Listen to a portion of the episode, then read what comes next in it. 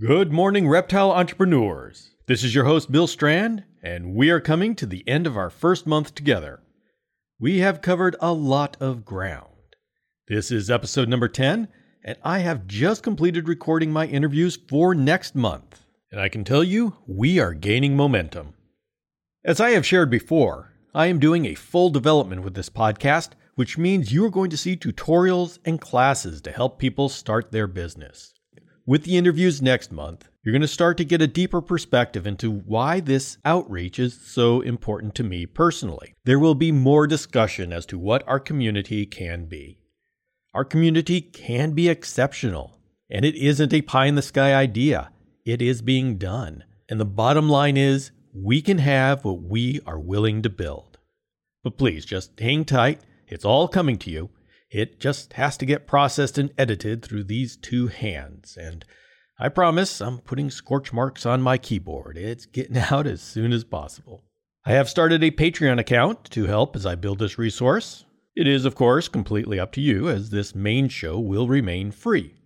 I plan on making some special monthly videos and podcast episodes for the Patreon supporters as a fun project, but I can't divide attention away from this main outreach, so You'll get some perks, but your support of the show is to help continue the efforts. Right now, I have some other revenue streams that are paying the bills, but I do plan on replacing them with this show. The more attention I can put towards this show, the better the resources I can create here.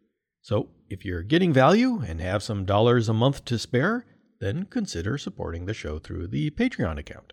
Today, I wanted to talk about being original. We heard it from Josh Dovenbarger, and you will hear it from others, including a very good discussion this next Monday with Alex Minke.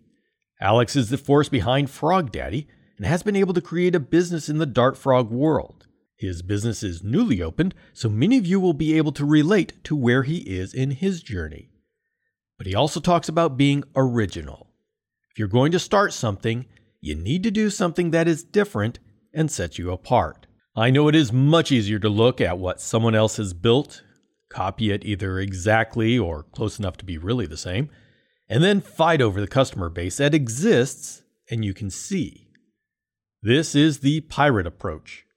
You see a snapshot of the market, and those are the customers to fight over. I get this all the time with my caging business. I traditionally get one to two cage manufacturers popping up each and every year since starting my company. They usually don't stay around long because mass producing a cage is totally different than making one in your garage. But every single one of them has wanted to take my customers. They attack my perceived weaknesses and try to appeal to the people buying from me. And they have succeeded in some ways. They have offered free shipping, lower prices, or cages you could stand on top of. The reason that they're no longer around and I am still selling my cages is because they did what they did to try and take customers from me. They did not have a vision for what they wanted to accomplish in the community. And if they did have an idea, they confused the customer by continually bringing up why they were better than me. Although that is definitely the way to do it if you want to steal customers, it is a poor long term strategy. Sooner or later, people think that you bringing up a competitor means they really are better and you are just trying too hard. And what I run into in the caging business is nothing compared to what breeders run into.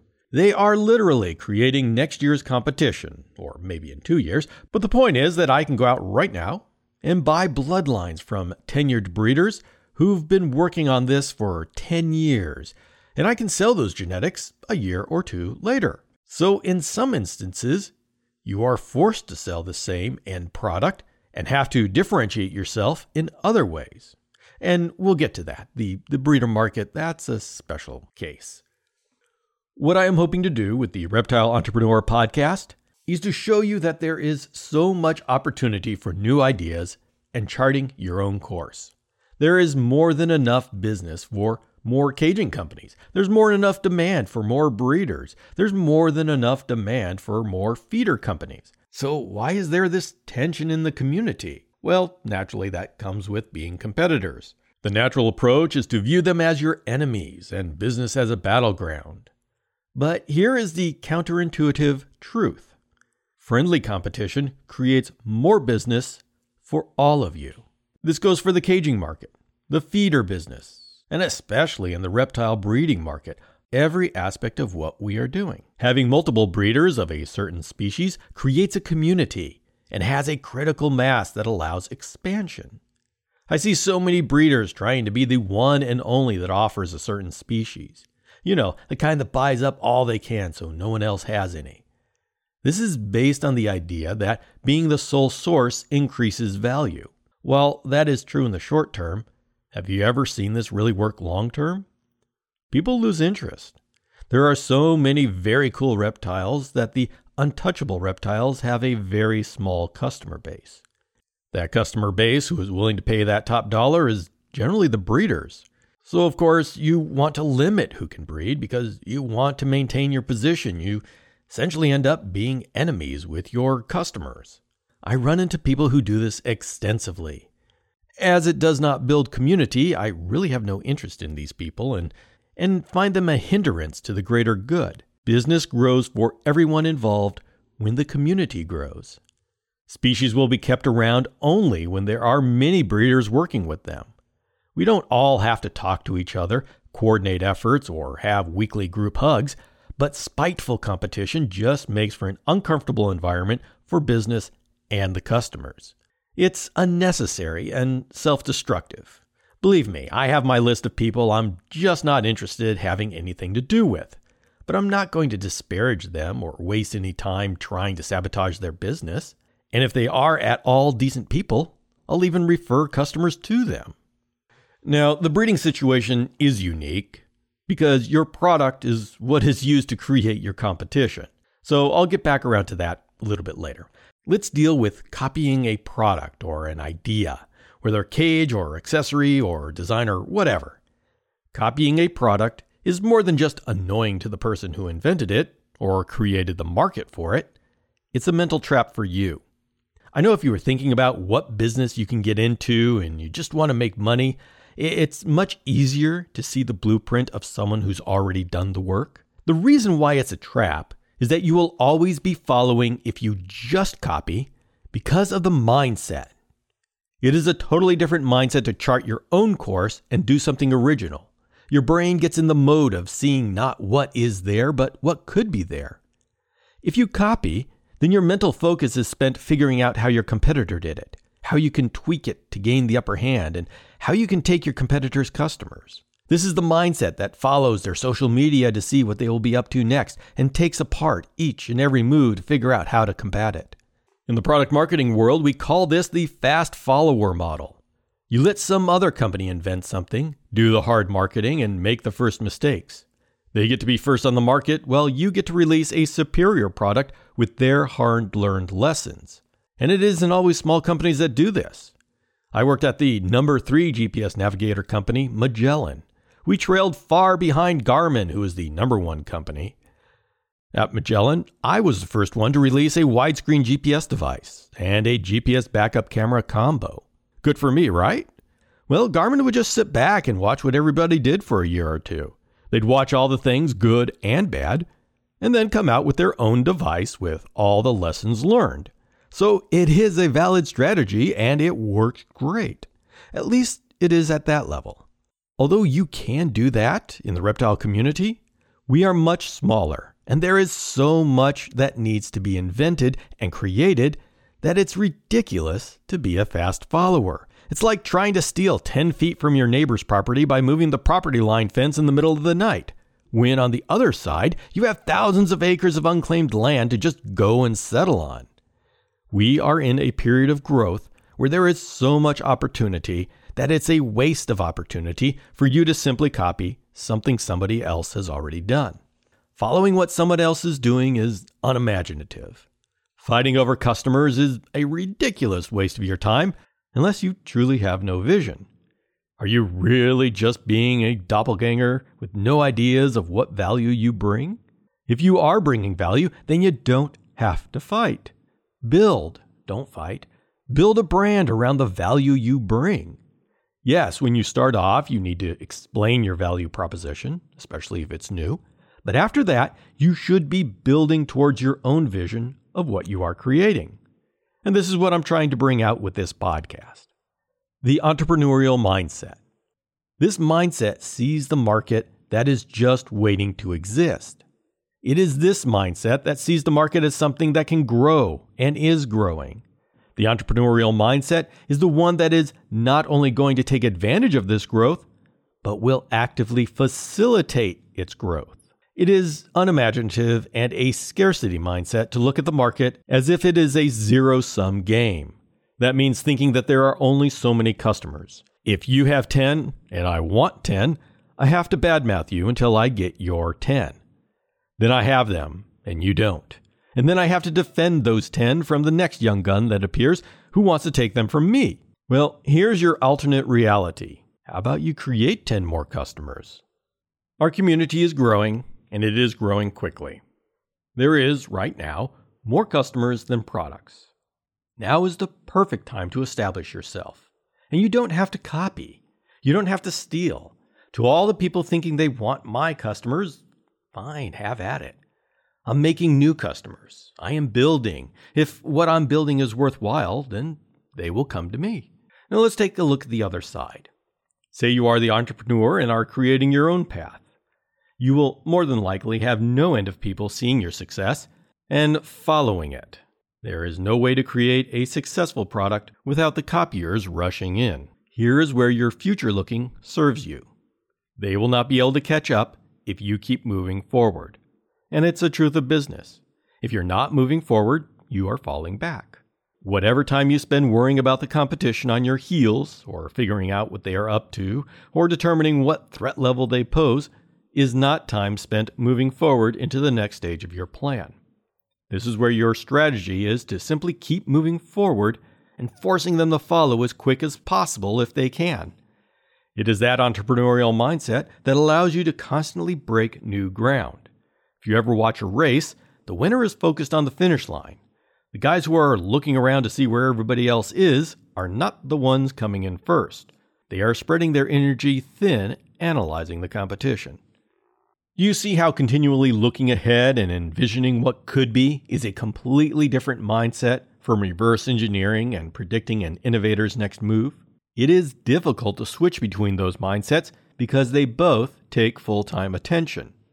I personally block my competitors from my view. They are just a distraction. Yes, I know they talk about me, you know, in their backhanded ways. And yes, I know their followers go around and tell people not to buy my products. But no, I don't have time to trade blows in the mud. When I do that, I lose sight of where I am going and what I am building. Be careful of what you put in your mind.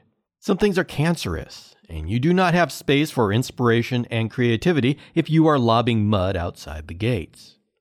And yeah, I know sometimes you have to. This isn't a black and white thing. Sometimes I have to get into it. But whenever I do, I have this big black hole that all my building of the future gets sucked up in. So if you are one of the few who truly have the entrepreneurial mindset, guard your mind. Be very careful what you allow to take root there. Your ability to keep moving forward is your strength and best defense. So let's talk about the special case with reptile breeders. Breeders of reptiles are in an interesting position as they literally create competition for themselves with every sale. In fact, the better your bloodlines, the better you do your job, the more the next generation breeders will flock to you so they can start their breeding project with the best and strongest genetics. I mean, at least if they listen to the advice on this podcast, they will. So, breeders need to come to terms with what they are really selling. What makes them stand out? And let's ask how can we have these decades long established breeders when people are constantly buying their genetics and then offering them for sale the next year or two? The answer is that the reptile is just the face of the product you are selling. Yes, that is what the money is being exchanged for, but with all the different panther chameleons available out there, all the different crested geckos available out there, all the ball pythons, what makes yours so different? Assuming your husbandry is on par, the difference isn't necessarily in the reptile. It is in who you are to the community, your reputation, your customer service, your ability to guide your customer through this exciting time. If you are just starting out, be okay putting in the time to build up your reputation. Know that if you offer quality animals, that you will succeed. Embrace the slow growth because that's how you create a reputation that lasts. It takes time for the most powerful growth to take root, that being personal recommendations from friends. This is why you can sell the same genetics as the big breeders and not be able to charge as much. It's because they have the reputation and trust, and that is worth it to customers. As frustrating as it is when you are starting, the flip side is that anything that takes time will filter out most of the people in it for the quick buck or not dedicated. So just the fact that you survived five years gives you reputation points. The bottom line is whether you are an experienced breeder or a breeder just starting out, all you have to do is pay attention to your own quality. Don't worry about what other people are doing. At this point in our community growth, there is a market for quality reptiles from a breeder that gives excellent customer service and handholding. The more experienced you are, the higher price you can charge. That's just the way things work and really how things should work. The better the reputation, the longer you have been around, and the more you have proven the quality of your reptile purchase experience, which is more than just the genetic makeup of your reptile. Go back and listen to episode 4 with Josh Dovenbarger of Phantom Dragons. And definitely listen in with the next episode 11 with Alex Minky of Frog Daddy. They talk about being different and concentrating on your own vision of who you are. So don't be obsessed with your competition. You have an end goal. Work towards that and don't let things distract you. Yeah, it's a good idea to keep your ear to the ground and look how the winds are blowing, but beware of letting that distract you from your work. The winds change all the time. If you remember that running the race thing I told you about, that happened to me. I remember running a race, and the guy in front of me turned around to see how close I was to him. And the thought occurred to me what are you going to do with that information? If you are already running as fast as you can, then it doesn't matter what I am doing. If I am faster, there's nothing you can do about it. If you are faster, you just need to keep going, and it doesn't matter what I am doing. So definitely keep aware of the market and what's going on, but keep your eye more on your end vision than what your competitors are doing. Embrace the entrepreneurial mindset that says there are markets that can be created. Okay, if you're making toothpaste, then yes, the market is somewhat set. A genius marketing campaign needs to steal customers from Crest because there really aren't demographics of people that will suddenly switch to using toothpaste if you make a cool blue colored one. But that isn't the case with the reptile market right now. I'll say it again our community is in a period of growth. Now is the time for you to take advantage of increased demand. I mean, let's be realistic here. You can't just show up with 400 baby Trioceros deremensis and expect to sell out immediately. Case in point, 90% of my listeners have no idea what I just said you do have to market anything new. The point is that there are now new ears joining our community and they want to hear something. That is the opportunity that is presenting itself. Concentrate on giving those ears something new, novel, and creative. And when the pirates and scavengers show up to copy and try to take what you have, you have your brand strength from seniority, and you throw them off balance with your constant push forward to develop your vision for what you are offering the community. I hope this gives you some thought as to how to be an entrepreneurial person bringing something new to the community, or if you are that already, how to deal with the copycats nipping at your heels. Nothing is clean or black and white, and we can't always make the best decisions, especially since we don't know what the best decision is until we see the effects of it.